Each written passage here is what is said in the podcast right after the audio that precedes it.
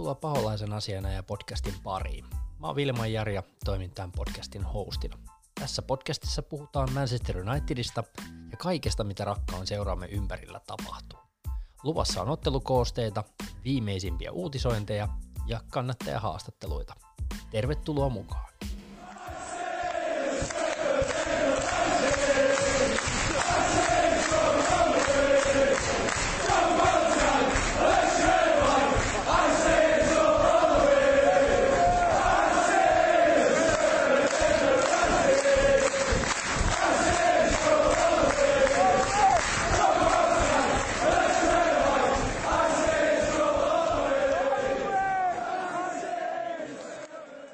Tässä jaksossa vieraana jälleen kerran tuttu mies, tuttu ääni, Topi Huisman.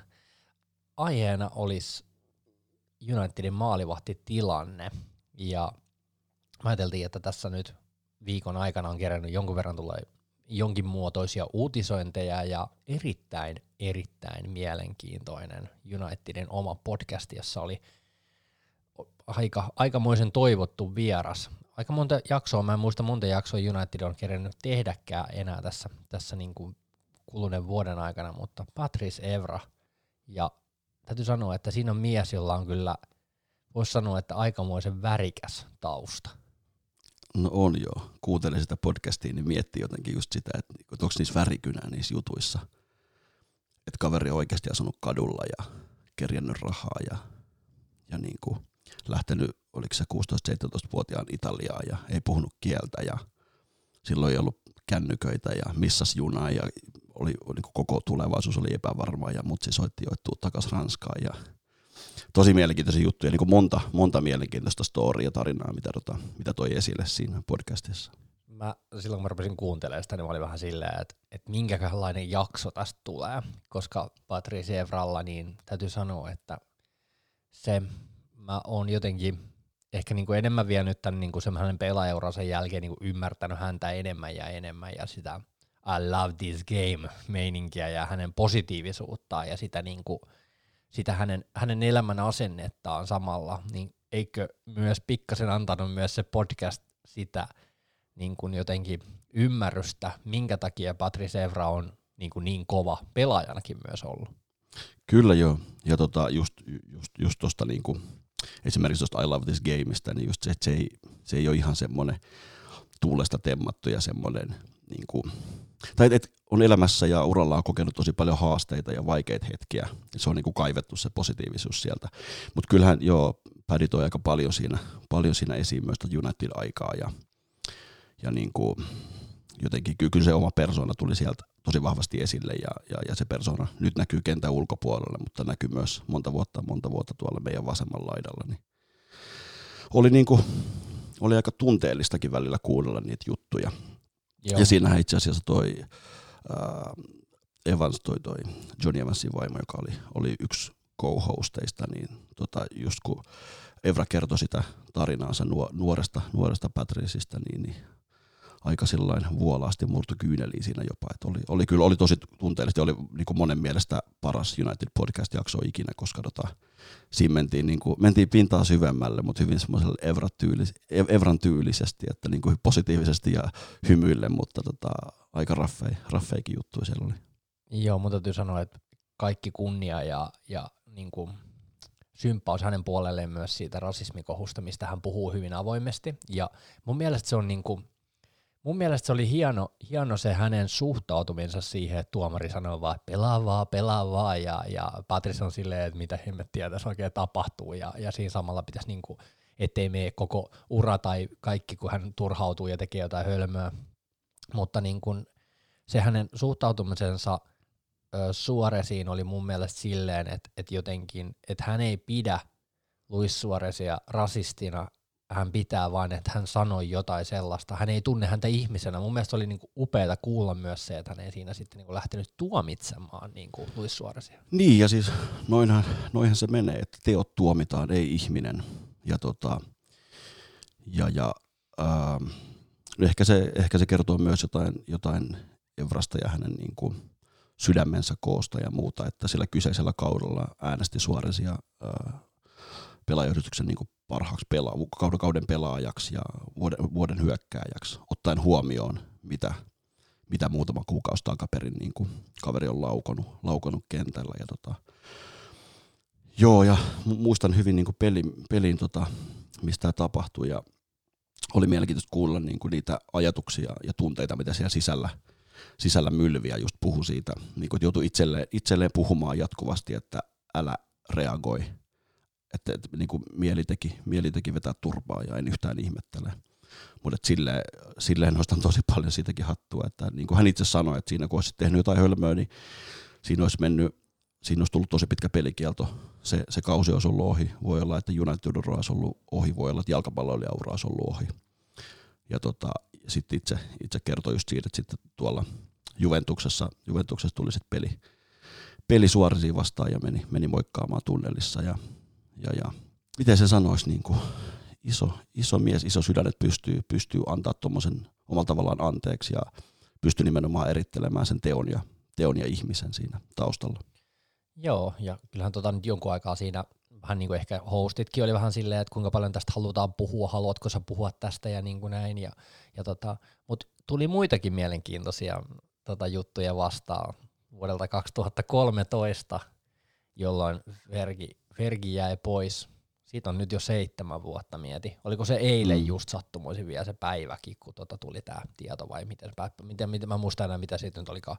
Mutta kuitenkin, niin tota, täytyy sanoa, että, että jos 99 prosenttisesti meille oli tulossa Cristiano Ronaldo ja Gareth Bale, joka muuten Gareth Bale oli vielä siihen ajan kohtaan ihan ok kondiksessa, niin mietipä, jos meille olisi tullut Cristiano Ronaldo ja Gareth Bale vuonna 2013, olettaen, että Moyes olisi jatkanut. Mä en tiedä, olisiko Cristiano ikinä tullut tai Gareth Bale tullut meille, jos ne olisi tiennyt, että joo, että sulla on Dav- äh, Moyesi valmentajana. Tuskinpa. Jota ei tullutkaan, mm. mutta niin kuin, että jos Fergi olisi jatkanut, mm. niin olisiko ne tullut? Joo, just näin. Ja, ja tota, tietysti näissä niin kuin siirtohuhuissa ja tämmöisissä aina pitää vähän miettiä, tai aika paljonkin pitää miettiä sitä lähdettä ja että onko tämä huhu, mutta siinä vaiheessa, kun se tulee niin kuin pukukopin sisältä, mistä harvoin itse asiassa näitä asioita puhutaan ja ehkä just uran jälkeen sitten nämä tuodaan esille, niin mä en näe myöskään siinä niin Evran mitään motiivia valehdella tai liiotella. Ja kyseessä, kyseessä ei ollut niin kuin myöskään Evran sopimusneuvottelu, että Fergie olisi niin kuin myynyt sille ajatuksen, että joo, joo, että mä hankin nämä jätkät, tee soppari. Niin tota, ah, joo, mä tuossa niinku mietin ja mietin, mietin taaksepäin ja hekumoin ja mietin, että mitä, mitä nämä kaverit olisi tuonut siihen joukkueeseen. Ja ihan kuten sanoit, niin, niin tota, Fergiehän olisi ollut se imu totta kai, että nämä olisi saatu takaisin, varsinkin jos miettii Ronaldoa, joka pitää, pitää Fergusonia niin kuin jalkapallo isänään.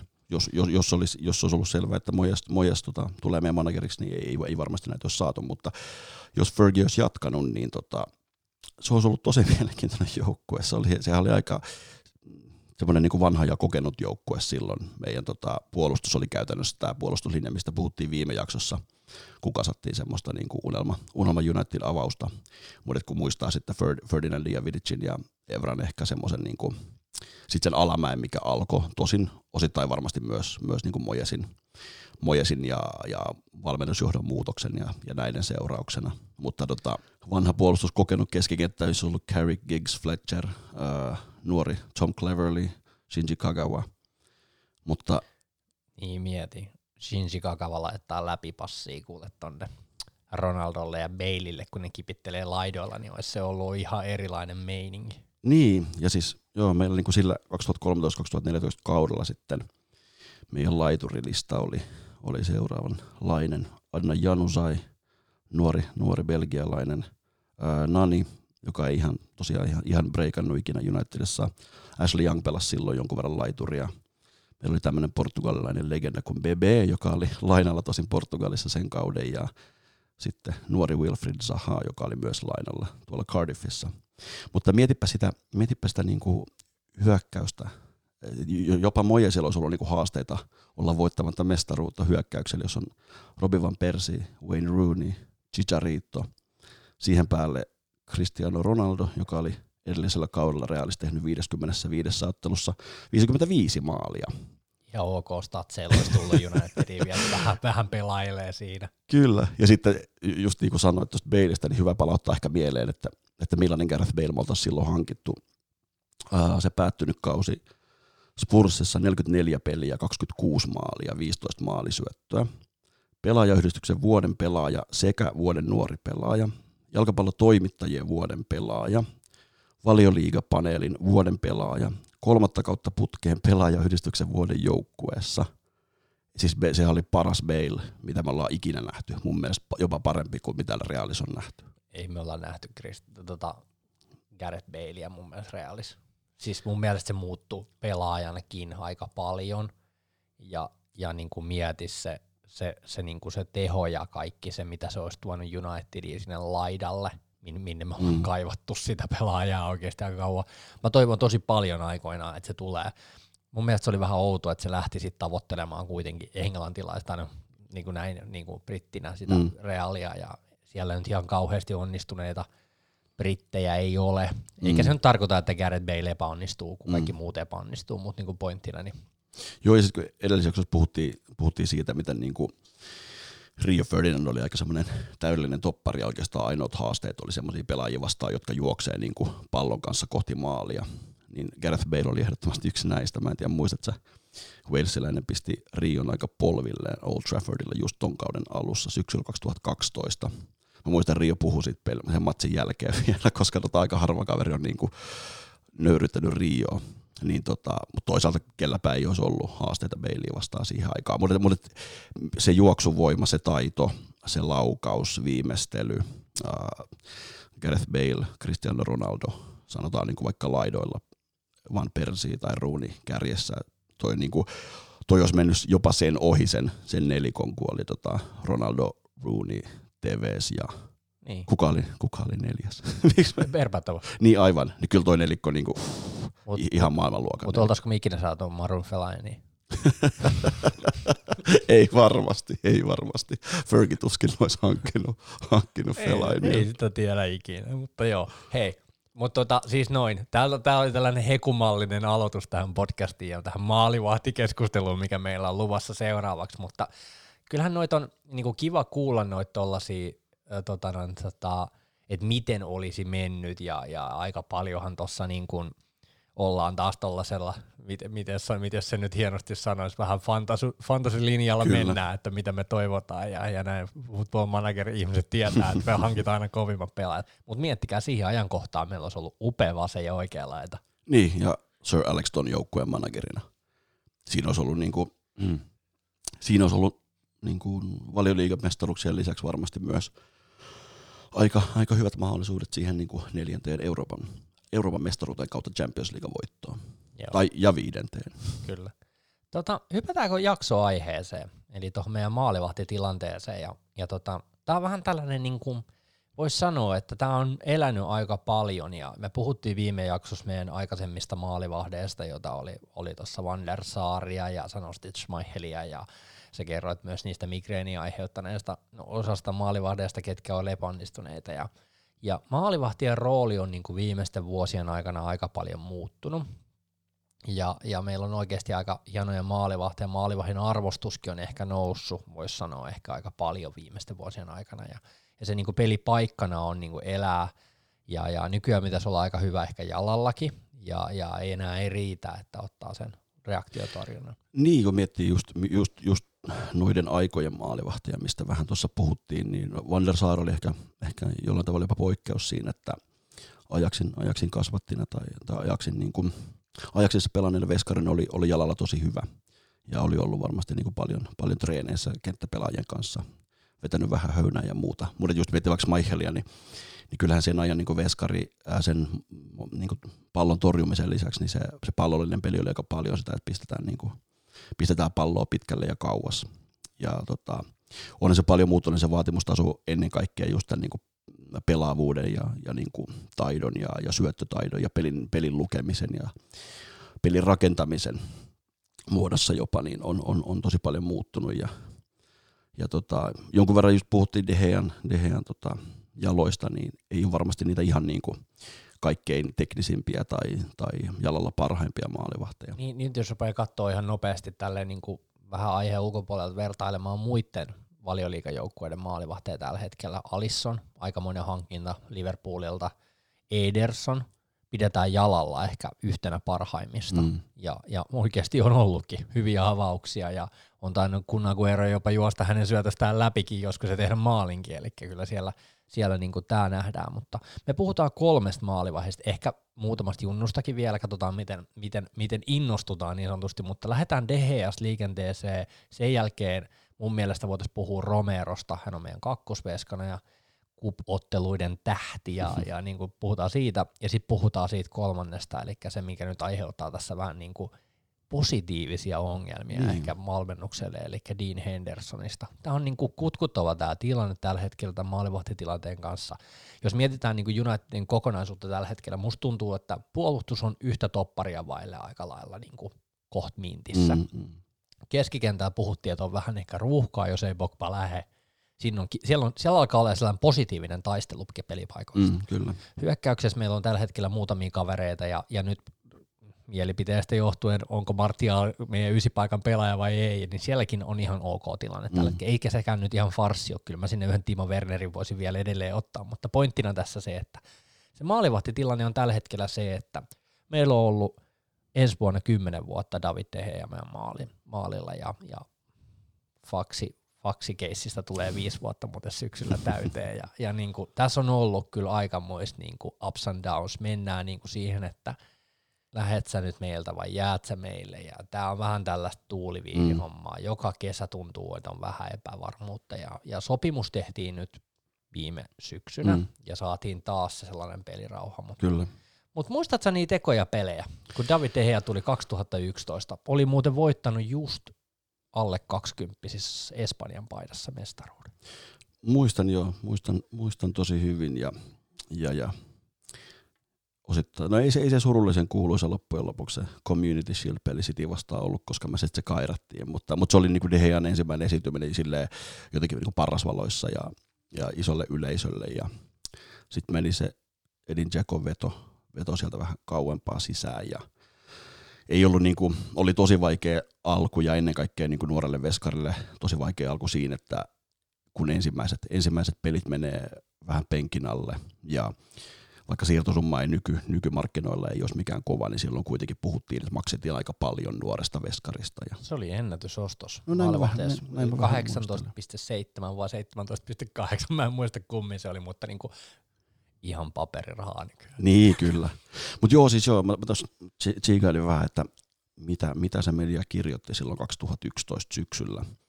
Ja mä löysin tämmöisen, tämmöisen mun mielestä silmiä avaavan Bleacher Reportin tota, kesäku- anteeksi, elokuussa 2011 kirjoittamaan jutuja. Ne vähän niin kuin listasi niitä ongelmia. Okei, elokuu 2011 oli pelannut muutaman pelin, että totta kai niin kuin media aina niin hyökkäsi aika nopeasti siihen.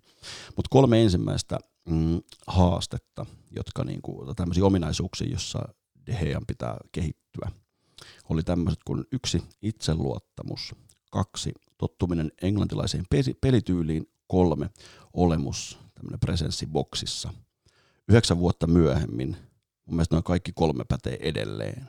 Se on musta aika huolestuttavaa. Niin kuin, jos mietitään, pelaajista rakentuu sulle aina jonkinnäköinen mielikuva ja, ja niin kuin totta kai sä muistat niitä tota, hyviä matseja, sä muistat niitä huonoja matseja, sä et muista niitä tasaisia hyviä koppeja, mitä se ottaa. Et sä muista niitä, sä muistat highlightteja aika mm. paljon pelaajista, koska sä mitä silloin pelejä, joku ehkä 400, 300, 400 varmaan aika lailla lähellä Joo, kohta. Kyllä. Aika lähellä taitaa olla 400. Kyllä. Ja tota, siihen mahtuu, jos jonkinnäköistä ottelua, ja totta kai siihen mahtuu niin kuin hyviä ja huonoja mm. matseja.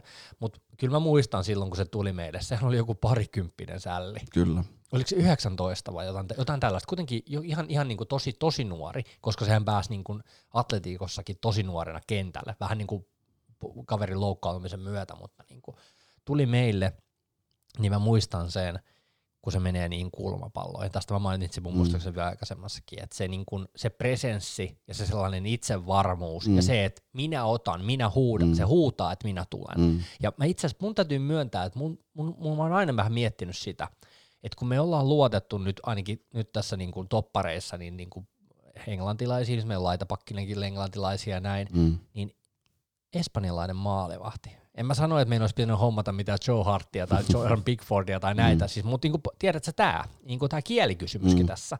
Ja, ja niin kuin mulle se maalivahden niin kuin presenssi ja se itsevarmuus, itseluottamus ja kaikki se, kuinka hän hoitaa, Mm. niin hänen pitäisi puhua. Ja Kyllä. mä oon miettinyt paljon myös hänen englannin kieltään ja kaikkea tätä. Mm. David De Gea ei ole se. se. Se on se tyyppi, joka hakkaa niitä hanskoja aina yhteen, jos muistat sieltä mm. kentältä, mutta se ei ole se, kuka niin kuin puhumalla johtaa ehkä. Ei, ja sitten ja toi, toi kommunikaatio on tosi tosi tärkeä. Ja mietin itse myös sitä, että totta kai tässä vuodessa se on niin kehittynyt ylipäätään se englannin kielen taito, mutta mm, ei ole sen tyyppinen veska ehkä ylipäätään, joka totta kai tekee, niin ohjaa puolustusta ja näin, mutta sitten jos vertaa just niin kuin ja, ja muihin, niin, niin tosi kaukana siitä, että ehkä muutenkin edelleen semmoinen vähän ujo, ujo kaveri. Totta kai niin kuin toi ensimmäisenä mainittu itseluottamus, niin onhan se noussut ja kaveri on pelannut huikeita kausia ja näin. Mutta tota, se on ihan totta, että ää, tai sille herää kysymys, että edelleen yhdeksän vuoden jälkeen, niin onko siellä niinku toppareilla semmoinen, semmoinen fiilis, että mä voin antaa tämän mennä, vaikka sanotaan keskityspallon, mä voin antaa tämän olla, David hoitaa. Niin tota, toi on ehkä semmoinen, että, että, että mä, ymmär, mä ymmärrän silloin nuorena veskana ja vielä, vielä niin kuin huikempana kaverina kuin nyt, niin mä ymmärrän, että se oli, se oli vaikeaa ja ihan kelle vaan tonikäiselle veskalle, veskalle valioliikapelit on vaikeita. Mutta yhdeksän vuotta myöhemmin, onko niin kuin samat ongelmat edelleen läsnä? Niin, tämähän on tosi mielenkiintoinen juttu, että, että kun puhutaan siitä, että Unitedin puolustus on viime vuosien aikana ollut aika epävarma, niin siinä on ollut ehkä keskikentällä ja maalivahilla sellainen suhde siihen, että, että, niinku, että, että tuleekohan se pallo nyt sieltä läpi vai eiköhän se tule ja mokataakohan tämä tilanne vai ei. Mm, Nyt musta tuntuu, että se puolustus on pikkuhiljaa niin kuin solidimpi, mm, kyllä. niin, niin jotenkin meidän hyökkäyspelikin on totta kai vapautunut sen takia, kun meidän ei tarvitse aina pelätä, Just että se puolustus ei pysty, että me joudumme hoitamaan enemmän puolustusvelvoitteita. Niin tässä on vähän niin kuin sama tämän maalivahtipelin kanssa myös, että uskallanko mä tämän pallon nyt, että vedon antaa tulla, tai ottaako se sen kulmapallon, Mm. pitääkö minun topparina mennä siihen väliin. Ja tässä on mun mielestä nähty alkukaudesta, nähtiin tosi paljon sellaisia tilanteita, okei ehkä vähän kauden mittaakin edelleen, Lindelöf, McGuire yhteistyössä myös sitä, että sekoiltiin, että kuka sen pallon Mm. ottaa. Epävarma. Sitten mä ruvennut miettimään paljon myös sitä, että, että nyt me puhutaan aika paljon tästä, että David De Gea olisi nyt jotenkin tosi huono. Mm. Mm. Hänhän on loistava reaktiotorjuja, Kyllä. hänellä hän on upeita venytyksiä, hän, hän on hyvä kassari, hän on hyvä veska. Ehdottomasti. Ehdottomasti. Mutta niin kuin, että kun mä mietin sitä, että minkälainen maalivahti oikeastaan Unitedissa pitää olla, että minkälaisia tilanteita sä muistat, että me ollaan päästetty meidän omaa maalia kohti. Mm. Ne on, ei ne ole sellaisia perin, mun, mun mielestä United puolustaa kuitenkin suht tiivisti, että ne on niitä maaliedustalta tulevia nukahduksia tosi usein. Kyllä. Mä koen ainakin jokaisen maalien kohteen tulevan vedon maalin boksista, niin se on aina nukahdus jotenkin puolustukselta. Ja ehkä sitä ajattelee ihan eri tavalla, sit kun sä katsot niitä muita joukkueita, kun sä katsot sitä sun omaa joukkuetta. Totta kai. Niin tässä niin kuin näkee, että, että, niin kuin, että onko David De Gea niin kuin oikean tyylinen maalivahti niin kuin Unitedille. Niin, ja niin kuin, totta kai niin kuin jokainen maali jossain määrin johtuu virheestä. Ne on aika harvassa ne maalit, ne on sitten oikeasti semmoisia joku ihan käsittämätön pommi 30 yläkulmaa, mutta niin kuin niistäkin, niistäkin usein mietitään, että olisiko Veskan pitänyt ottaa ja näin, mutta ää, periaatteessa jokainen maali johtuu virheestä, mutta kyllä, kyllä mä kans muistan, niin, muistan ja, ja, ja, muistelen, että tosi paljon niitä on ollut, niitä semmoisia nimenomaan tosi turhauttavia hetkiä, että ollaan menetetty pisteitä tai ollaan hävitty jonkun oikeasti nimenomaan tämmöisen niin kuin, ehkä epävarmuuden seurauksena. Ja se kommunikaatio ja se yhteispeli ja just se semmoinen, jos miettii Ferdinand Vidic, Van der Sar, niin siellä kaikki tasan ties oman roolinsa ja kaikki ties kuka ottaa sen, niin varmasti se on niin kuin myös Dehean työstä tehnyt vaikeampaa, että kun ei ole ollut tämmöistä toppariparia ylipäätään, jolloin, olisi niin kuin kemiat, kemiat niin kuin kunnossa ja jotka toisiinsa luottaisi ja osaisi lukea toistensa peliä, niin kyllähän se niin kuin heijastelee myös veskaan, mutta on se myös ehdottomasti toisinpäin. Ja sitten yksi, mikä mun mielestä on vaikuttanut tosi paljon tähän permanentin puuttumiseen on myös osittain se, että meillä on ollut useita eri coacheja, erilaisia pelityylejä, jotenkin se on heilahdellut ihan liikaa se meidän puolustuspelin niin kuin jotenkin toimivuus ja sitten jotenkin tämä, että nyt musta tuntuu, että se Maguire on tuonut tosi paljon rauhallisuutta siihen ja johtajuutta ja se on ollut niin kuin se, ehkä se puuttuva tekijä, mutta jotenkin tuo on ollut Veskalle aivan karmivaa aikaa. Mm. On, on, on, ehdottomasti. Ja pitänyt, pitänyt aika nuorena jo jotenkin, nuorena espanjalaisena veskana ottaa se joukkue niin harteilleen ja valitettavan paljon joutunut kantamaan, kantamaan joukkuetta. Joo, ja tuossa katsottiin tilastoja myös siitä, että, että niin kun puhuttiin vähän tällaisesta Mourinho-efektistä, eli kyllähän se sellainen keskiarvolliset maalit Unitedin, Unitedin että mitä me on päästetty, niin taisi olla parhaimmillaan 0,72, 0,73, mikä oli niin kuin Murinho aikana, ja niin kuin se, se on koko ajan niin kuin laskenut. Totta kai meidän pelityylikin oli aika vanhaallista Murinhoa, sellaista haetaan 0-0, 1-0 voittoa. Mm. Vanhaallin kohdalla se oli vielä enemmän sitä, että varottiin virheitä tosi paljon, mm, pelattiin kyllä. todella varman päälle. Että kyllähän siinä niin kuin, täytyy sanoa, että kyllähän siinä niin kuin Alissonilla on aika kiva pelailla Van Dijkin edes takana silleen, että, että totta kai se tekee aika paljon se, millainen se on se puolustuspeli mm. edessä. Että. Ehdottomasti. Joo, ja tuosta to, kun puhuttiin, niin kuin, että voiko topparit tai voiko puolustus luottaa veskaan, niin laukausten suhteen, niin ehdottomasti, ja ehkä he on edelleen yksi maailman parhaita, jossain maailman paras niin kuin refleksitorjuja. Ja hyvin harvoin on niin kuin pettänyt jo jotain niin kuin ton suhteen, että jotain maaleja vetoa mennyt etukulmasta, mutta ne on sitten niin yksittäisiä. Mutta tota, mutta joo, siis sen, niin kuin sanoit, niin tuossa jotenkin ehkä helposti se toi alku, alku, mistä puhuttiin, niin kuulostaa sille, että niin kuin emme, emme, emme pidä Dehea hyvänä maalivahtina. Siis sen haastavan alun jälkeen ihan huikeita kausia. Ja jos se joukkue sen edessä olisi pelannut paremmin, niin tällä hetkellä me kiiteltäisiin niin espanjalaista mestaruuksista ja pokaaleista.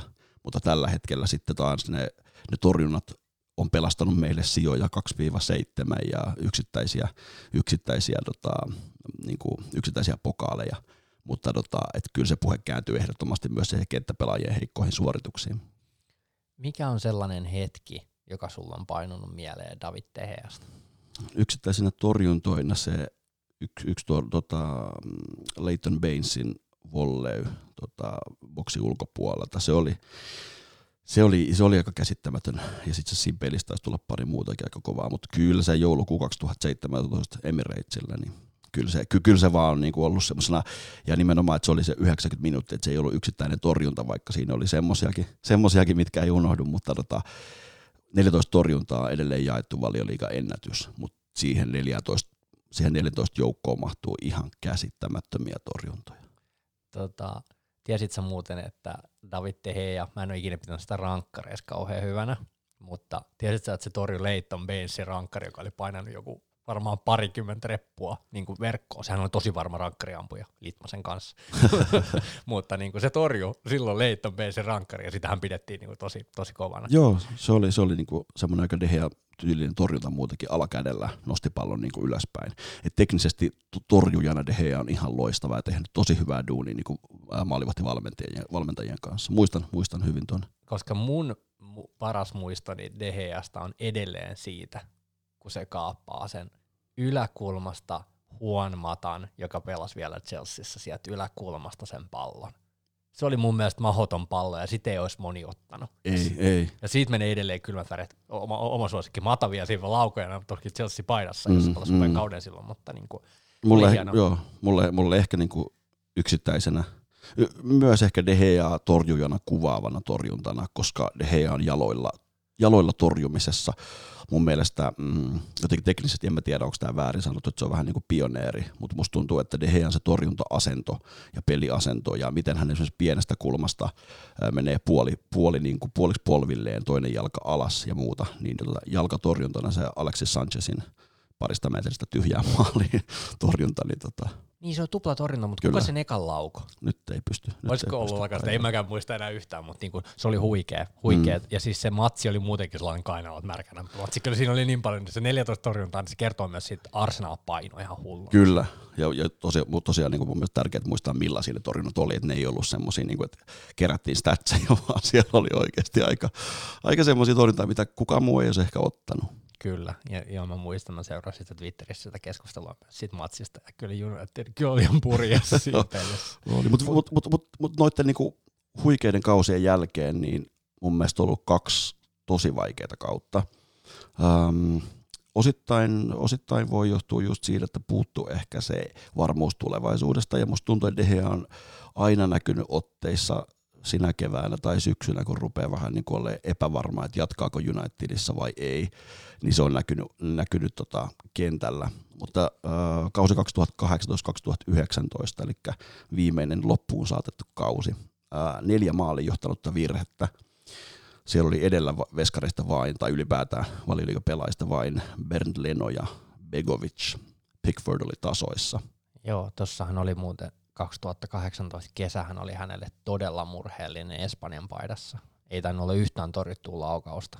Joo, kisoissa. se, kyllä. Et ne kisat meni todella penkin alle. Mä oon miettinyt paljon, että tapahtuuko jotain, kun hän teki meidän kanssa silloin, oliko neljän vuoden diili vuonna 2015. Mä en muista ihan tarkkaan, miten se meni, mutta se kertoo nyt siitä, että siinä on ollut just nimenomaan – sopimusneuvotteluita varmaan jonkinnäköistä epävarmuutta, joka on heitä. Mä, mä mietin tuota itsehän samaa, että hänellä on aina tullut se sellainen niin kuin droppi, mm.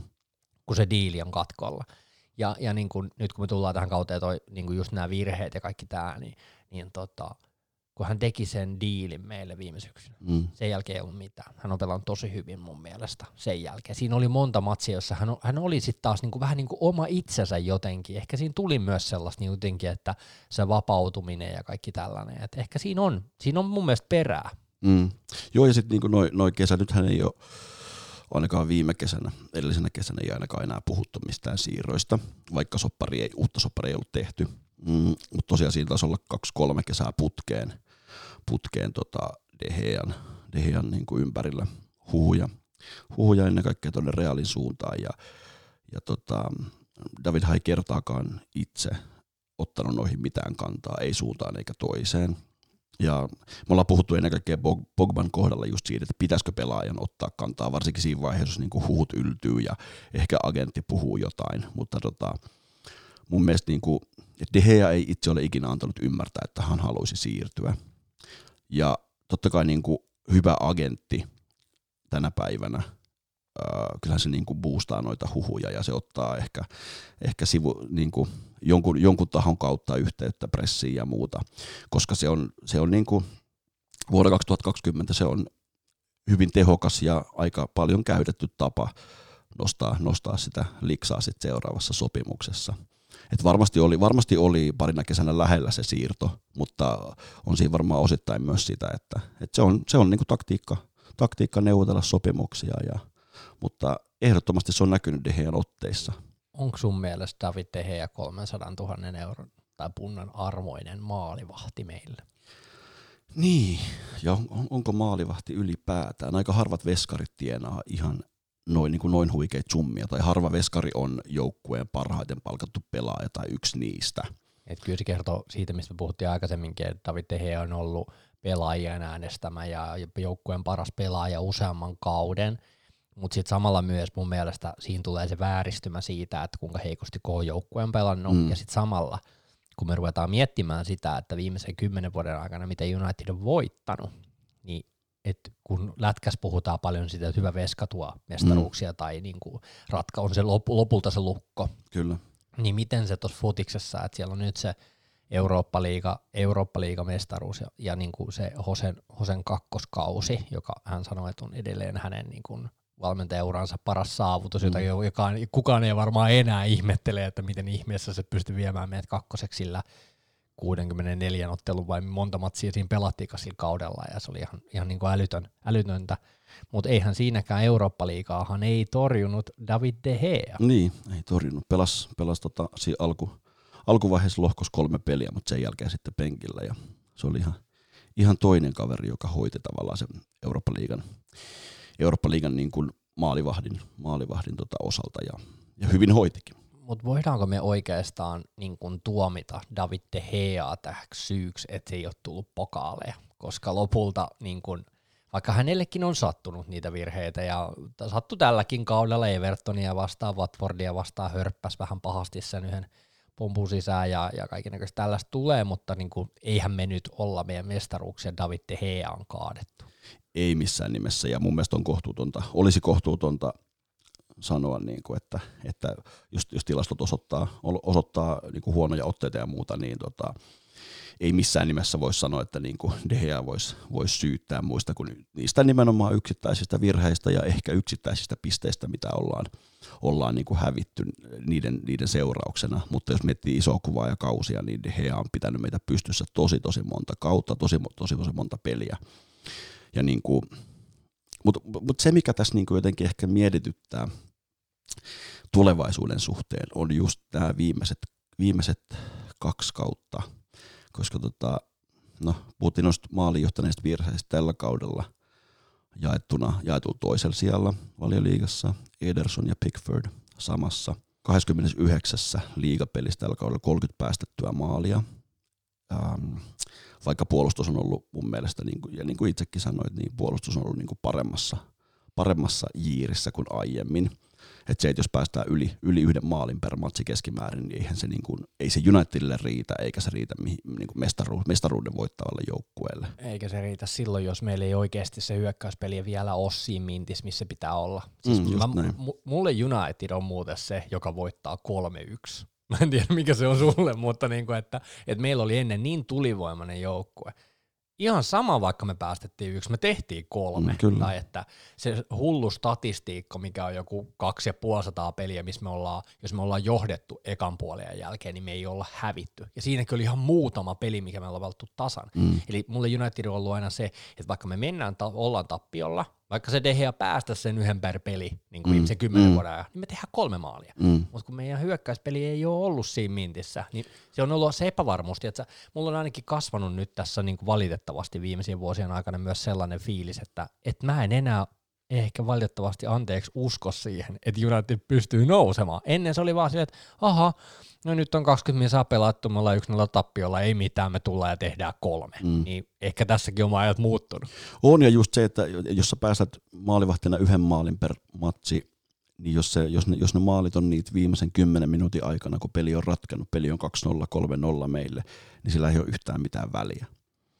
Mutta se paine De kohdalla on aika kova just tämän takia, koska joukkue tai, tai, joukkue tai joukkueen maalin tekeminen on ollut tosi haastavaa, niin silloin se yksi, yksikin päästetty maali, niin se voi ratkaista niitä ratkaista niitä pelejä ja, ja menettää pisteitä just tämän yhden maalin takia. Että se paine on ollut tosi kova myös. Ja viimeisien kausien aikana, nyt kun rupeat muistelemaan, niin Unitedhan oli silleen, että jos me johdettiin 1-0 tai 2-0, niin mehän ei menetetty sitä. Meillä oli vähän paha tapa tuossa vielä pupeltaa noita pelejä, eli mm. meillä oli sitä epävarmuutta. Mä en nyt muista, oliko se Southamptoniin vastaan vai mitä vastaan me pelattiin kotona, kun me päästettiin siinä lopussa niitä maaleja vielä ja kaveri tuli tasoihin ja niin pettymyksiä tuli. Mm. Niin tässäkin myös nähdään myös se, että kuinka tärkeä se maalivahin tilanne on. Mä muistan se etukulmasta menneen Redmondin vedon, mikä on tästä pari kautta sitten. Niin tässäkin niinku just se, että kuinka tärkeää se on, että se maalivahti on sitten se lopulta se kantava ja vähän niin kuin Dave Saves. Mm.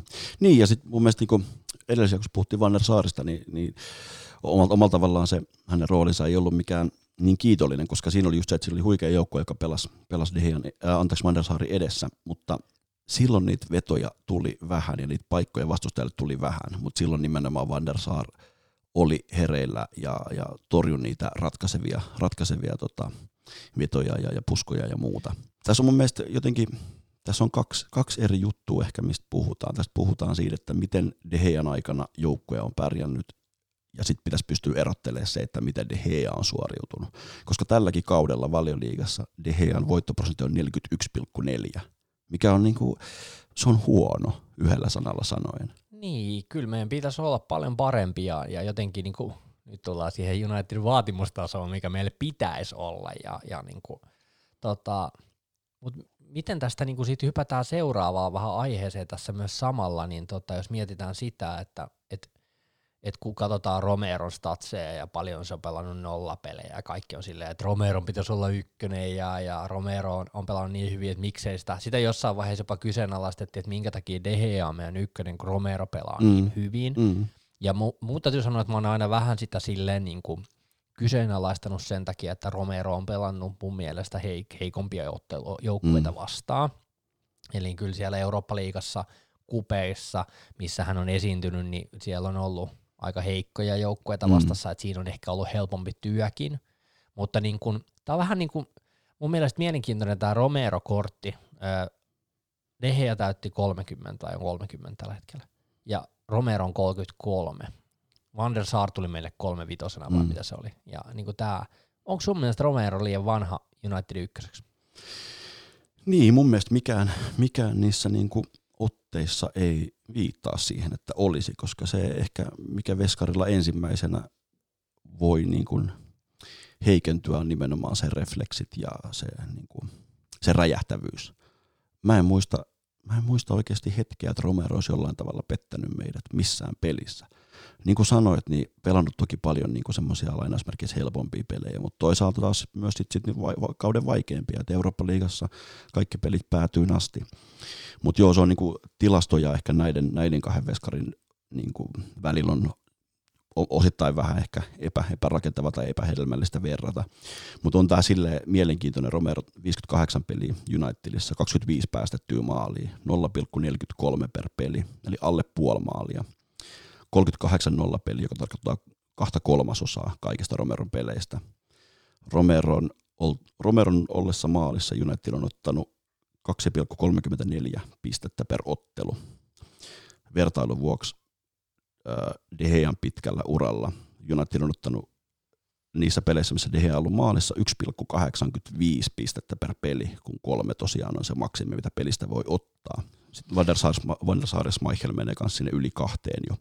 Mutta ei ehkä Romeron tosiaan se otanta on, otanta on pienempi, mutta kyllä se kertoo mun mielestä siitä, että Romero ei, mulle ei tule niin kuin, löytyykö yhtään ominaisuutta, minkä takia Romero ei voisi olla meidän ykkösveskari? Katsomaan menneen tavaukset. No, ehkä. Ni, niitä on tullut myös Dehealta. Mm. Ei, ei toi oli vitsi, mutta niinku pointtina vaan se, että et kyllä niinku, mä oon ihan samaa mieltä siitä, että niinku, miksi ei, miksi, miksi ei voisi olla meidän ykkönen. Et kyllä siinä niinku mun mielestä aika huikeet, huikea kaveri on kuitenkin ollut, ja, ja siis sehän on tosi pitkä, ja se on, se on niinku, sillä on hyviä torjuntoja, mitä se on ottanut, otti jopa Ruunin vaparinkin kiinni tuossa derbypelissä. niin, ehkä ainoa, mikä mulle tulee mieleen, mi, mi, a, niinku, ominaisuus, mikä, mikä on Romerolle haaste, mikä ehkä on myös De Gealle haaste, on kommunikaatio. Että okei, meillä on ollut kenttäpelaajia, Tevesi ja Valencia, jotka ei puhu juurikaan englantia, mutta Veskarille se on tosi tärkeä ominaisuus. Ja tuossa laskpelissä, kun ei ollut, ei ollut yleisöä, niin pääsi seuraamaan sitä kommunikaatio niin kuin kentällä ja pelaajien välillä. Niin siinä, siinä oli vain yksi sellainen hauska esimerkki, kun tota, Laskilla oli vapari ja Romero huuteli sieltä maalilta ja Maguire kääntyi muurissa ja huusi sille aika suoraan, niin kuin, että ohjaa meitä, sano mitä. Että Romero huusi, että hei, hei, hei. Mm, mm. Mut, mutta pelaajat odotti ohjeita. Et ehkä se on semmoinen niin Romeron haaste ja niin kuin aika vähän on nähty esimerkiksi haastatteluja, missä hän puhuisi englantia. Nyt oli yksi podcast, missä puhui ja ihan silleen suht sujuvasti, mutta, mutta muuten niin kuin maalivahtina niin tosi tosi hyvä refleksitorjuja, mun mielestä niin vahvempi kuin De Gea, mun mielestä jopa parempi keskityspalloissa ja, ja tämmöisissä tilanteissa, missä De Gea esimerkiksi rikotaan helposti ja nyt sitten nykytulkinnoilla aina vähän sit veivaillaan videoida, että oliko siinä rike, niin Romero mun mielestä aika, aika harvoin tämmöisiä tilanteita tulee, missä jotenkin olisi semmoinen epävarmuus. Siitä jätkästä paistaa sellainen tietty itseluottamus. Se jauhaa sitä purkkaansa jo oikein. se, on, niin kuin, tiedät, sellainen, se on sellainen niin kuin katufutaaja. Eikö se ole sellainen niin fiilis jää siitä, että se vaan tulee mm. ja ottaa. Ja se on aika iso kokonenkin kaikille lisäksi oh. silleen, niin kuin, että no ei sen niin kuin silleen, että niin kuin massiivinen silleen, että, niin kuin, että jos se tulee, niin se ottaa sen pallon kyllä. Että mulla on niin kuin siitä niin kuin sellainen, no ehkä jotain muutamia palloja, mitä mä en sen tiputtava, mutta näin nyt sattuu kaikille. Kyllä, että kyllä. Ei, niin kuin mikään veskari voi olla silleen, että se olisi täysin virheet, on ihan uskomatonta, mm. uskomatonta mutta niin kuin, tämä on niin kuin mun mielestä hyvä kysymys, että ja sitten se, että onko De Gea niin sarjan paras kakkonen, niin kyllä se mun mielestä on. Romero. Niin, eikö Romero, niin. niin Romero. Ei De Gea ei olekaan vielä kakkonen. mä, mä ei otais vaan niin alitajutuisesti heitä se kakkoseksi, mutta pointtina myös toi, että... Niin mun mielestä ehdottomasti liigan, liigan paras kakkospeska, toki niin kuin kaikkia kakkospeskoja ei, ei nähdä niin paljon, mutta siis mun kysymys, onko maailman paras kakkospeska? Tosiaan en ole ikinä nähnyt, en ole ikinä nähnyt yhtään huonoa peliä Romerolta 96 maattelu Argentiinan paidassa, kyllä nekin tukee sitä, että, niinku, että kaveri on huippuveska. Ja se on, se on aika mielenkiintoinen se, että tuntuu niinku tyytyvän rooliinsa, tuntuu, että ei ole mitään, hänellä ei ole mitään ongelmaa, että viihtyykö niin hyvin seurassa. Mikä, mikä, mikä, miksi, mink, niin, mä oon miettinyt kanssa, Et se tuli meille kuitenkin tuolta Italiasta, Mm. ja, ja niin kuin pointtina, että se tuli hetkinen 2015 kesällä. Ja, ja sitten mä niin kuin mietin sitä, että, että nyt on viisi vuotta mennyt, sä oot niin kuin kärsivällisesti niin kuin pyörinyt tuossa vähän niin kuin, Mm. niin kuin prinssinä, prinssinä niin kuin kuninkaan takana, ja ei kai siinä, sulle on sanottu, että sä pelaat kuppipelit, Mm. Romero on varmaan ollut, että okei, okay, this, is, this is okay for Mm. me. Mm. Ja niin kuin ei siinä mitään, ja niin kuin pyytäntä duunia. Mutta niin kuin se, se ehkä niin kuin hänen taustansa, että hän on, hän on pelannut paljon Italiassa, Monakossa, kaikkia tällaisia juttuja, niin kuin, että, että ei oikein sit niin kuin, että miksi hän ei niin kuin ole sitä ykkösmaailman, luulisin, että Niin. aika monella on se, että miksei se halua sitä ykkösmaailman paikkaa, koska niin kuin rehellisesti Mansi varmaan yrittänyt lähteä hakemaan jotain lainapestiä johonkin niin kuin Englantiin tai jotain tällaista ja ykkösmaailman paikkaa, koska mieti oikeasti, Romero jossain valioliigajoukkueessa Mm. muualla ykkösenä. Pärjäs Mm. varmaan tosi hyvin, ei mitään ongelmaa. Ihan varmasti. Mä oon miettinyt ihan samaa just sitä, että ää, ehkä jossain vaiheessa kyseenalaistettu se kunnianhimo, että haluaako. Ihan varmasti haluaisi pelata enemmän, mutta mä luulen, että hän kyllä tietää tasan tarkkaan, mikä se rooli Unitedissa on. Että ei siellä niinku puhuta kesällä, että hei nyt on sun, tää on sun vuosi haastaa Deheä. Totta kai siellä on semmoinen kilpailuasetelma, ja, ja jos Deheä pelaa huonosti, niin varmasti Romerolla on niinku mahdollisuus pelata enemmän, mutta kyllä mä oon aika varma, että noille kavereille on tehty hyvin selväksi, mikä, mikä kun, kenenkin pelaajan rooli on. Ja varmasti tulee hyvin toimeen De Gean kanssa, puhuu samaa kieltä ja, ja selvästi semmoinen goalkeeper union löytyy sieltä. Eli niin jos, jos on tyytyväinen roolinsa ja esitykset pysyy samalla tasolla, niin tosi mielelläni näkisi hänet meillä, meillä niin kuin jatkossakin. Mutta jos miettii puhtaasti pelaajaa, niin jotenkin omalla tavallaan se jopa semmoinen fiilis, että, että olisi, olisi niin kuin siisti nähdä Romero jossain toisessa jengissä, että pelaavan, pelaavan niin kuin ykkösveskarina ja, ja näyttävän, sen, näyttävän koko maailmalle se, miten kovasta veskasta on kyse. Tässä on nyt sellainen tilanne, me yritetään luoda jonkinnäköinen ongelma tästä tilanteesta, mutta niinku pointtina, että tässä on vähän something fishy tässä hommassa, että, niinku, että miten tämä voi, miten tää voi mennä näin smoothisti. Mm. Ja siis toisaalta hän, hän pelaa ykkösveskana meillä kuppipelejä, joka on niinku siis aika harva kakkonen saa pelata niitäkään siis silleen, että, että siinä on niinku selkeä. Mun mielestä se Eurooppa-liiga taivaalla oli silloin, mä muistan, kun vedettiin päätyä asti, mä olin niinku kädet ristissä kipinässä, kun katsottiin sitä, että Mm. olen nyt Romero maalissa, Mm. älkää nyt Jumal, antako sille, niinku sille Dehealle, että et Mm. niinku se on märkä räätti Romerolle siinä vaiheessa. Kyllä. Ja kyllähän, mä en nyt ihan muista, miten tämä sopimusneuvottelu Romeron kohdalla on mennyt, onko ne aina ollut niin smootheja, että on, eihän sitten tiedä, vaikka siinä olisi ollut mitä tausta, taustalla siirtoja ja kaikkea tälleen, mutta niinku, kaipa tämä tässä, niinku, tässä niinku rullailee eteenpäin ja annetaan elämän mennä tälleen, koska meillähän on niinku, niinku tota, kypsymässä tuolla aika monen hedelmä tuolla Sheffield Unitedissa. Siirrytäänkö me Dean Hendersonin seuraavaksi? Siirrytään. Ai että. Aihe, aihe, mistä on paljon, paljon nähnyt keskustelua. Koska ja, nyt, nyt 47 minuutin kohdalla päästään itse, itse niin kuin kuumaan perunaan, voisi sanoa. Meillä on upea maalivahti tällä hetkellä maalilla ja me ollaan sitä kovaa vauhtia vaihtamassa jo. mm, Nyt rehellinen kysymys, Topi Huisman. Heittäisit sä kesällä David De Gean lihoiksi ja ottaisit Dean Hendersonin maalille? Mikä on sun ihan niin kuin rehellinen mielipiteesi? Mä annan sit omani. en. Oikeasti, sä, sä pitäisit David Gea vielä. Sä, No, saa per, perustele joo. niin mä perustelen sitten omani mielellä. Öö, mä en näe, että joukkue voittaisi siinä varsinaisesti mitään. David Hea on edelleen yksi liigan parhaista maalivahdeista. Toki niin on myös Dean Henderson. Mutta mä en näe, niinku, mä en näe siinä, että me voitettaisiin vielä mitään, koska De Gean suoritustaso on kuitenkin, kuitenkin niinku hyvä. Mutta tota, se on niinku mielenkiintoinen, että annetaanko, tuleeko jossain vaiheessa kausi, onko se sitten mahdollisesti jo tuleva kausi, se, semmoinen tilanne, että, että Hendersonille De Gealle sanotaan, että okei, te skabaatte ykkösveskan paikasta, näyttäkää mihin te pystytte, koska se ei välttämättä ole joukkueen kannalta aina paras, että maalivahtitilanne on niin auki, tai että pelataan, toinen pelaa kaksi peliä, toinen pelaa kaksi peliä ja pelataan vuorotellen. Se ei ole niin kuin maalivahdeille eikä joukkueelle hyvä tilanne. Et siinä rikotaan helposti joukkueen kemiaa, et sen takia mielenkiintoista nähdä, mitä, mitä United ja, ja Henderson päättää jatkon suhteen. Niin, koska kiekossahan tämä toimii, koska niitä pelejä on ihan eri tahtia ja pelejä on niinku silleen ja se on niinku ihan eri laji. Että tässä nyt kai kannata lähteä sekoilemaan näiden lajien kanssa, että niinku jos seuraa jääkiekkoa futista, että mikä jutun juoni on. Tota, mä tekisin niin, että mä en, mä en itse asiassa kanssa laittaisi Deheaa lihoiksi. Mä oon ollut aikaisemmin tätä mieltä, mutta mm. Mä rupesin vähän funtsimaan. Tässä on niinku muutama kulma, minkä takia mä en tekisi tätä. Dean Henderson, mun täytyy rehellisesti myöntää, että mä en ole nähnyt niin monta peliä, kokonaista peliä häneltä, että mä osaisin sanoa ihan ultimaattomin niin kuin ta- tasaisen analyysin kyseisestä herrasta. Mä katoin, äh, Twitterissä tuli yksi pätkä, joka oli neljän minuutin niin kuin sellainen kooste, jossa näytettiin hänen tämän, tämän kauden parhaita otteita ja torjuntoja. Tosi kimmosa, hyvä reaktiotorjuja, vähän niin kuin Dehea tyylinen itse asiassa aika paljon se Dean Henderson – yksi ainoa moka tällä kaudella ja sekin Hamperi Liverpoolia vastaan, mutta niin kuin, mm. mä tekisin niin, että mä pitäisin ö, Dehean vielä ainakin yhden kauden, ehkä jopa kaksi kautta, ihan sen takia, että yksi, ö, Dean Hendersonilla on vasta yksi hyvä kausi takana, ja mun mielestä se kaipaa edelleen vielä näyttöjä, ja ei haittaisi yhtään, vaikka se saisi pysyä vielä Sheffield Unitedissa ja näyttää siellä. Ja jos ne menee vielä Eurooppaakin ensi kaudelle, niin ei haittaisi yhtään. Saisi mm. vähän europelikokemusta myös siellä. Ja toisekseen, kuka ostaa tällä hetkellä David Tehean meiltä? Mm. Tässä taloustilanteessa valitettavasti korona joudutaan mainitsemaan tässäkin mm. podcastissa, mutta niin kuin pointtina, meillä ei ole paikkaa myydä sitä.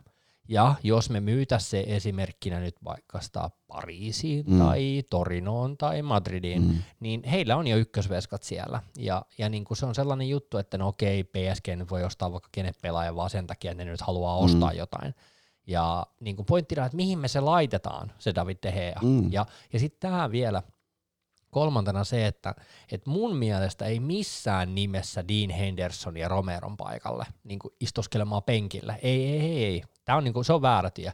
Et mä oon niin kuin sitä mieltä, että jos meille Dean Henderson, jos ja kun se Dean Henderson saapuu meille niin kuin maalille, niin siinä vaiheessa meillä ei ole enää David Tehea. Tai sitten, koska mä en, niin kuin, mä en niin kuin halua myöskään nähdä sitä, että David Tehea jää meillä penkille istumaan ja Dean Henderson ykkönen. Et siinä mm. vaiheessa se siinä vaiheessa mä näen, että David De Gea palaa vaikka Atletikoon tai niin kuin, tiedätkö, tällaisia teitä, että jotenkin niin kuin, mun mielestä tässä nyt ei kannata niin kuin hättäillä. Mm.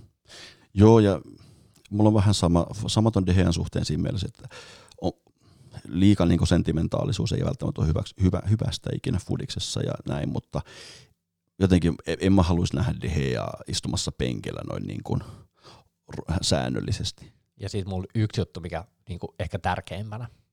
Me ollaan suuri joukkue, iso joukkue, jossa arvostetaan niin kuin historiaa, ja sä tiedät, mikä meidän tulee vuoden päästä. Meillä tulee kymmenen vuotta täyteen David Tehealla. Toi seura haluaa pitää sen niin, että se saa testimonialin, koska se on pelannut meille. Se on ollut meidän joukkueen parhaita pelaajia ja äänestetty parhaaksi pelaajaksi näin kuinka tunteetonta. Me ei tehdä samaa, mm. mitä Real teki Raulille, jos muistat. Niin tässä mä veikkaan kanssa, että osittain tässä painaa myös sellaiset niin kuin imagolliset tekijät. Niin varmaan joo, joo ei se, ei, tietysti ne, ne, ei, niiden, ne ei tule eikä niiden kuulu tulla niin kuin ensimmäisenä, kun näitä juttuja mietitään. Mutta, ei se tullut mullakaan. mutta en, en, mä kans, en, mä kans, en, en näe realistista skenaarioa, että, että De Gea siirtyisi tänä kesänä mihinkään. Ja ihan täysin samaa mieltä siitä, että, että niin kauan kuin De Gea meillä on, niin niin kauan Dean Hendersonille suoraan sanottuna ei ole mitään, mitään asiaa ö, avaukseen, ellei De Gean taso putoa tosi paljon. Sehän on yksi asia, yksi niin kuin ihan potenta- potentiaalinen skenaario. Mm. Että jossain vaiheessa, kun näitä virheitä on jonkun verran nähty ja muuta, niin se, eihän se ole niin kuin kiveen hakattu, että joka kausi on ihan superkova. Sehän sieltä voi tulla, tulla niin kuin tosi suuri, tosi suuri tota, laskutasossa myös ensi kausi tulee olemaan siinä mielessä mielenkiintoinen, että nyt, nyt tämä kausi on vähän harjoiteltu tuolla puolustuksella ja nyt meillä on Spiderit ja kaikki siellä ja, ja Maguirea ja ehkä mahdollisesti toppari hankita kesällä, kuka tietää tai mikä on kesä, tuleeko meillä siirtoikkunaa ylipäätään, minkälainen meininki tulee, mutta just se, että niinku varmaan, että, niinku, että, että ensi kausi tulee olemaan todella iso niinku näytön paikka myös David Tehealle, koska niitä virheitä tuli myös tällä kaudella. Ja, ja sitten puhut, kun sä sanoit, että on tason laskun, niin mikä oikeastaan on tason lasku, jos sulla tulee näitä yksittäisiä virheitä nyt, mitä sulle ei ehkä aikaisemmin edes tullut, niin mm. onko taso laskenut jo? Niin, kyllä mun mielestä kaksi edellistä kautta on ollut huonompia kuin lähes koko Dehean ura Unitedissa. Että kyllä se taso jollain tavalla on jo laskenut, ja jos jossain vaiheessa, toki Dehean ei maalivahdiksi vielä vanha, mutta jossain vaiheessa, jos refleksit hidastuu, mitä Dehea pystyy enää tarjoamaan niin sanotusti, okei, aika kärjistetysti sanottu. Ja jos nämä virheet yleistyy, jos näitä tulee enemmän ja enemmän, niin kyllähän silloin niin kuin on pakko miettiä sitä, että hetkonen, Me ollaan saatu rakennettua nyt se kent- kenttäpelaajien suhteen se joukkue niin kuin enemmän ja enemmän kuntoon ja voidaan taistella. Ja sitten jos meillä on maalivahti, joka menettää meille pisteitä, kun me oikeasti taistellaan mestaruuksista ja, ja tälleen, niin ei silloin, niin kuin, ei, pakkohan silloin Uulenon miettiä, miettiä sitä, että, että okei, meillä on ihan super, super hyvä maalivahti listoillamme, joka on, joka on ensimmäisellä valioliikakaudella ollut yksi valioliigan parhaista maalivahdeista. Dean Henderson on tosi laadukas maalivahti, niin kuin sanoit, tosi, tosi tota, nopeat refleksit. Mua lämmittää myös se semmoinen samantyyppinen asenne kuin ehkä Schmeichelilla oli. Se saa, niin kuin, Henderson saa yleisön mukaan otteillaan ja asenteellaan. Tällä kaudella valioliigassa pelannut Henderson 27 peliä, päästänyt 22 maalia, 0,81 per matsi, kun Gealla sama luku on 1,03 Joo, tämä on niinku, mielenki- vertailu näiden kahden veskan välillä on niinku tosi mielenkiintoinen ja, ja sitten niinku yksi, mikä siitä tekee vielä mielenkiintoisen, toinen pelaa Manchester Unitedissa, toinen pelaa Sheffield Unitedissa, jossa niinku, täytyy sanoa, että Sheffield United on tällä kaudella ollut ihan hirveästi liidossa – ja heillä on niinku se ehkä se jätkäporukka, joka puolustaa mm. varmaan viimeiseen hengenvetoon saakka, kun siellä tienataan ehkä pikkasen eri tavalla ja ei pelata ehkä niin selkäsuorana kuin jotkut pelaa Unitedissa.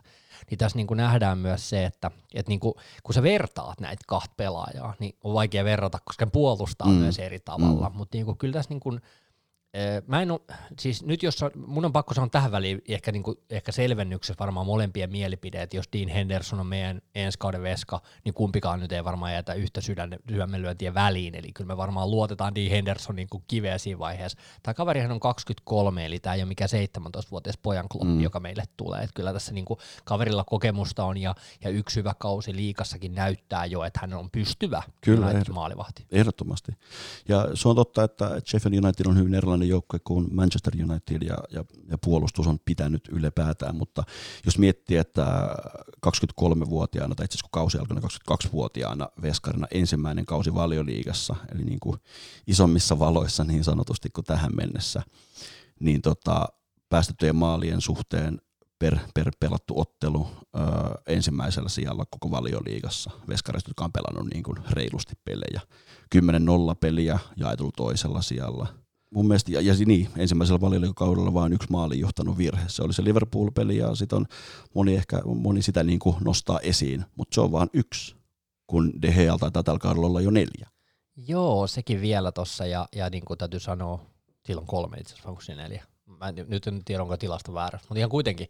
Niin, tota, niin täytyy myöntää se, että jo, muista, jos se oli se Liverpool-peli, taisi olla ihan kauden ensimmäisiä matsejakin tyyli aika, aika alkukaudesta vielä, ehkä siinä vähän siinä haparoitiin vielä, mutta no näitä nyt sattuu ja se nyt on ihan sama, onko se tullut viimeisissä pelissä vai viekas pelissä sinänsä.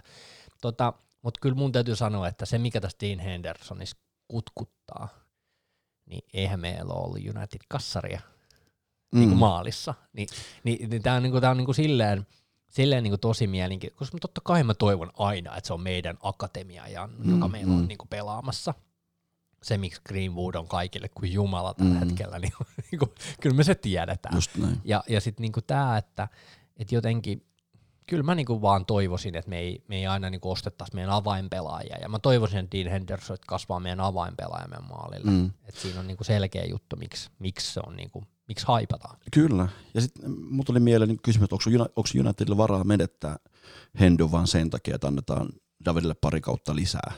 Hendersonhan, niin kuin, kuten sanoit, akatemia kasvatti ja, ja rakastaa seuraa ja tehnyt, tehnyt kiltisti jatkosopimuksensa ja, ja ollut, ollut lainalla tosiaan useammassa eri seurassa.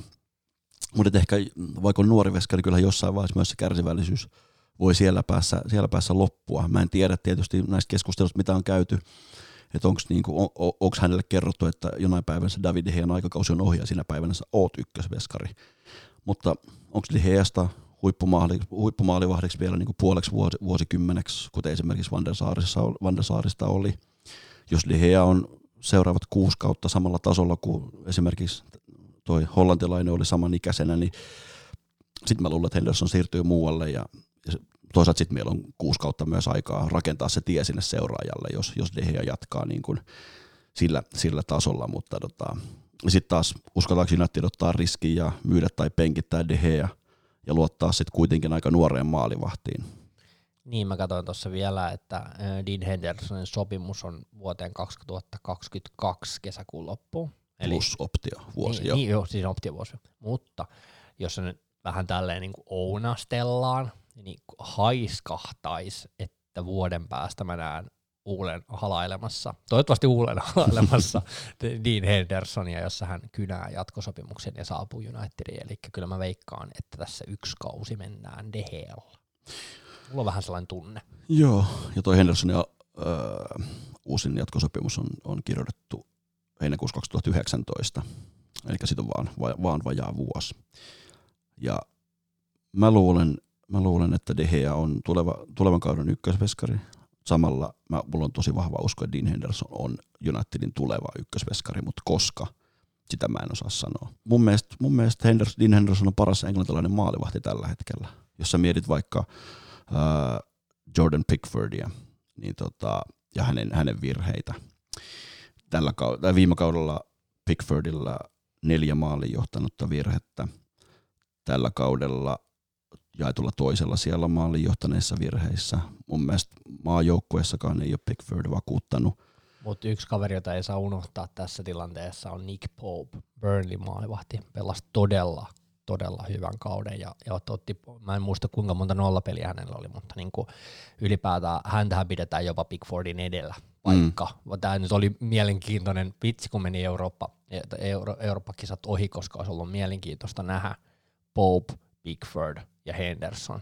Siinä olisi ollut Southgateille vähän valinnanvaraa, että kuka sitten loppujen lopuksi lähtee ykkösveskas. Pickfordilla se olisi varmaan, mä veikkaan, se olisi mennyt sillä, koska se olisi ollut sellainen – jotenkin luontainen ehkä, valinta. Niin ehkä kokenein, kokenein, niin, kokenein valinta, mutta niin kuin Nick Pope kuitenkin, niin veikkaan, siitä, siitä voi kasvaa kanssa. Tätähän on kanssa niin kuin viety kanssa, ja ties mihin seuroihin, koska pelaa Burnleyssä tällä hetkellä. Mm. Eli, mutta tota, niin, se on, et, se on vähän niin kuin, tässä on, näitä veskoja on todella vaikea aina vertailla, koska jotenkin niin kuin eri seurat ja eri pelityylit ja eri lailla niin kuin soveltuu ja näin. Niin tota. Mutta sä oot sitä mieltä, että Pickfordi olisi niin kuin se, kuitenkin se paras veska, vai Henderson?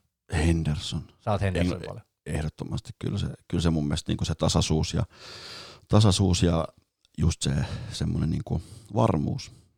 Et virheitä ei ole tullut, refleksit ihan huikeat. Nor- Norwich-pelissä muistan, oli ihan käsittämätön torjunta, semmoinen niin kova veto tosi läheltä ja jotenkin näki jo, että se on, se on maalissa. Ja, niin aika sama, saman refleksit tosiaan niin kuin samantyyppiset kuin ehkä nuorella Dehealla tai, tai Dehealla tällä hetkelläkin, mutta siinä ei ole Hendersonille ei ole mun mielestä hirveästi, tai mulla ei mieleen tavallaan semmoisia ominaisuuksia, jotka olisi huonompia kuin De Gealla. Ei ole, ei ole samaa kokemusta, mutta tota, ja muutama sentin lyhyempi kuin De Gea, mutta tota, ää, refleksi, refleksitorjunnoissa ihan, ihan käsittämätön jalalla, sanotaan niin kuin tarpeeksi hyvä, ei ehkä moderniksi veskaksi mikään niin kuin ihan huippu, mutta tota, näistä, niin kuin, näistä veskoista, mitä meillä tällä hetkellä on, niin en mä näe, että Henderson niin kuin ominaisuuksiltaan kalpenee kenen, ken, niin kuin vertailussa kenenkään kanssa. Niin se jotenkin, mullakin se mielikuva, mikä hänestä piirtyy, aika monipuolinen. Ja, ja jotenkin ne ominaisuudet, mitä Unitedissa tarvii olla, tiettyä johtajuutta, hyvät re- refleksitorjunnat, koska välillä joku nukahtaa, mm. ja, ja sitten niinku se kaukolaukauksia, sillä on upeita venytyksiä mm. oikeasti, aika muista showreelia kerännyt yhden vuoden aikana kerätä. Ja, ja siis mä, vaikka mä sanoin tuossa, että hänellä on va- vaan yksi kausi takana, niin yksi kausi, yksi onnistunut kausi Sheffieldissä, jos siellä olisi ollut joku heikompi maalivahti, niin ei se Sheffield välttämättä olisi tuossa, missä ne on mm. nyt. Et kyllä tässäkin niin hän on pelastanut varmaan paljon pisteitä myös niin kuin Sheffield Unitedille, eli Henderson on pelannut vakuuttavaa kautta ja niin kuin todella, todella kihelmöivää niin kuin odottaa, että mitä tästä seuraa. On, ja tota, ehkä se, mikä niin kuin Dean Henderson ei ole tosiaan missään vaiheessa antanut somessa tai missään ymmärtää, että, että jotenkin – olisi kypsynyt tähän tilanteeseen Unitedissa tai, tai haluaisi, haluaisi siirtyä pysyvästi muualle. Mutta nyt kun on valioliiga, valioliigan makuun päässyt ja pelannut niin huikean kauden, niin kyllähän tuossa se on, niinku, se on yksi, yksi lähestymiskulma tähän, että missä vaiheessa, jos, jos Dean Henderson näin päättää, niin missä vaiheessa hän sanoi, että hei, jos, jos te, te, te musta Unitedin ykkösveskaa, niin myykää mut sitten pois. Et en mä halua olla kolmosveskaa omalla tavallaan, koska siellä on edelleen Romero myös listoilla, niin tota, mä toivon, että mä to, sydämestäni toivon, että näin ei käy. Mä tykkään tosi paljon Hendosta, mutta sekin on yksi potentiaalinen skenaario, että hän sanoi, että hei myykää mut pysyvästi sinne Sheffield Unitediin, kun ette kerran tarvii mua. Mm. Se on totta, ja tässä on, niin kuin, tullaan varmaan tosi isosti vielä seuraavan vuoden aikana niin isoihin kysymyksiin, että on niin kuin, mielenkiintoista seurata. Mulla ei oikeastaan varmaan tähän aiheeseen kyllä enempää. Tässä on niin kuin, kyllähän tämä on niin kuin, mielenkiintoista. Me olisi kiva kuulla ihmisten mielipiteitä siitä, että miten te näette, että kuka näistä kolmesta veskasta, onko Romeron puolustajia tässä asiassa ja niin kuin miten te näkisitte seuraavat pari kautta. Me nyt tultiin varmaan aikamoiseen niin kuin yhteisymmärrykseen siitä, että ensi kausi mennään ainakin David Tehejalla, mutta kyllä mä siinä vaiheessa sen jälkeen se Hendersonia ehkä rupesin niin kuin miettimään ainakin vakavasti, mm. että mikä se tilanne on. On ja, on ja siinä on just siinä on niin kuin tämmöinen johtajatyyppi, ehkä jopa kapteenityyppi ja ottaen huomioon hänen, hänen ikänsä, niin kuin just ehkä palatakseni tuohon, mitä aiemmin mainitsin, että onko meillä varaa menettää Dean Henderson pysyvästi jonnekin muualle, niin ottaen huomioon hänen ikänsä, jos, jos tuolla tasolla jatkaa, niin siinä olisi kuitenkin potentiaalisesti maalivahti seuraavaksi kymmeneksi vuodeksi. De Geassa ei ole potentiaalia maalivahdiksi seuraavaksi kymmeneksi vuodeksi. Niin, tässä on nyt panostus selvästi niin kuin tulevaisuuteen. Hei, kiitos Topi taas jälleen kerran vierailusta ja kiitos kaikista dropatuista datoista. Sieltä tuli paljon, paljon tota tilastotietoa myös tähän lisäksi. Ja onhan tämä niinku mielenkiintoinen kysymys, mitä on kiva pyöritellä ja katsotaan, miten tuossa kesä menee ja hommat etenee. Ja me palataan seuraavan podcastin muodossa. Morjes!